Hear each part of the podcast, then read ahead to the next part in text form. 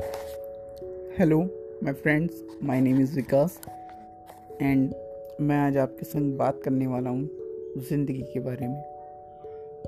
कि हम ज़िंदगी को जी नहीं पा रहे हैं एक तरीके से।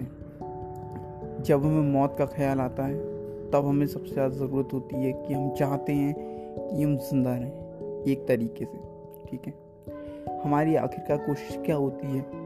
कि हम ज़िंदा रहें, अगर कोई इंसान मरने वाला हो, वो इंसान तो सिर्फ़ यही चाहेगा ना। पर हम पूरी लाइफ ऐसी निकाल देते हैं, बिना उस मोशन में रहे हुए। अगर सोच के देखिए, जब हम उस तरीके से जिएँगे, जैसे कि वो इंसान ज़िंदगी चाहता है जो मरने वाला है। अगर हम उस तरीके से जीने लगे तो हमारे टाइम जो हमारा टाइम है, वो कितना यूज़फुल होगा। मतलब हमारे जो थिंकिंग प्रोसेस है, जो हम करते हैं सुबह से रात तक, वो सब चेंज हो जाएगा।